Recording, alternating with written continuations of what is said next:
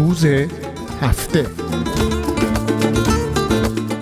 روز 25 ماه می 2020 جورج فلوید رنگین پوست 46 ساله توسط پلیس مینیاپولیس دستگیر و دستبند زده شد. دقایقی بعد جورج فلوید در حالی که به سینه روی زمین افتاده بود توسط یک پلیس سفید مهار شده بود. زانوی پلیس سفید به مدت تقریبا 9 دقیقه روی گردن جورج فلوید قرار داشت. جورج فلوید مرتبا فریاد می‌زد نمی‌توانم نفس بکشم. سه پلیس سفید دیگر با بیتفاوتی جان کندن جورج فلوید را تماشا می کردند و هیچ اقدامی برای آرام کردن همکارشان انجام ندادند. جورج فلوید بعدا در بیمارستان درگذشت و پزشک قانونی علت مرگ وی را نرسیدن اکسیژن تشخیص داد. پلیس مینیاپولیس رقم پخش شدن ویدیویی که شدت عمل پلیس را نشان می‌داد تنها به اخراج چهار پلیس اکتفا کرد و هیچ یک از چهار نفر پلیس را دستگیر و متهم نکرد. کشته شدن بیرحمانه جورج فلوید و بیتفاوتی شگفتانگیز مقامات شهر مینیاپولیس خشم مردم امریکا را برانگیخت و تظاهرات گسترده‌ای در تمام امریکا رخ داد.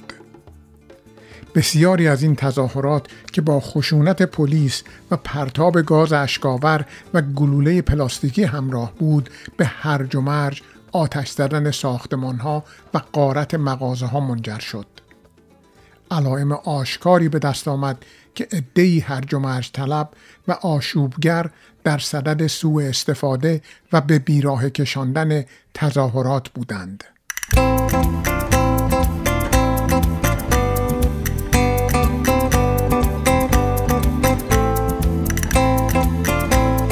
در یکی از شگفتانگیزترین این تظاهرات پلیس تظاهرات آرام و صلحآمیزی را که در خیابان لافایت منتهی به کاخ سفید برگزار می‌شد ناگهان با اعمال خشونت آشکار متفرق کرد.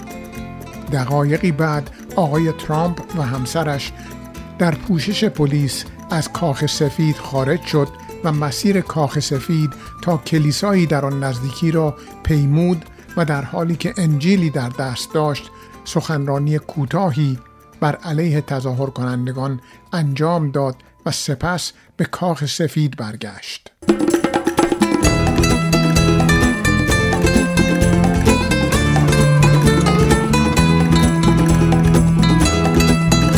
آقای ترامپ در اقدامی که حتی مخالفت هممسلکان جمهوری خواه وی را برانگیخت تهدید کرد که ارتش امریکا را برای مقابله با تظاهر کنندگان به خیابانها خواهد فرستاد. ارتشی که فلسفه وجودی آن دفاع از مردم امریکاست می‌رفت که بر علیه مردم امریکا و در داخل خاک امریکا به کار گرفته شود.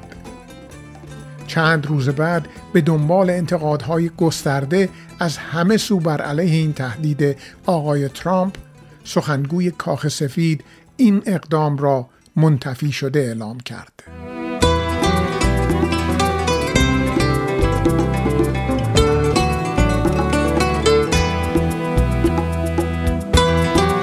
چند روز پس از کشته شدن جورج فلوید و تظاهرات گسترده مردمی که خواهان عدالت بودند پلیسی که موجب کشته شدن جورج فلوید شده بود دستگیر و متهم به قتل شد اما این اقدام دیر و ضعیف برای تظاهر کنندگان کافی نبود. تنها نه روز پس از ماجرا سه نفر پلیس دیگر نیز به اتهام مشارکت در قتل بازداشت و متهم شدند. آمار نشان می دهد که سیاهان امریکا دو نیم برابر بیشتر در معرض کشته شدن توسط پلیس هستند و حتی در مواردی که عاملین کشتار دستگیر و متهم می شوند احتمال محکوم شدن آنها پس از محاکمات طولانی بسیار پایین است.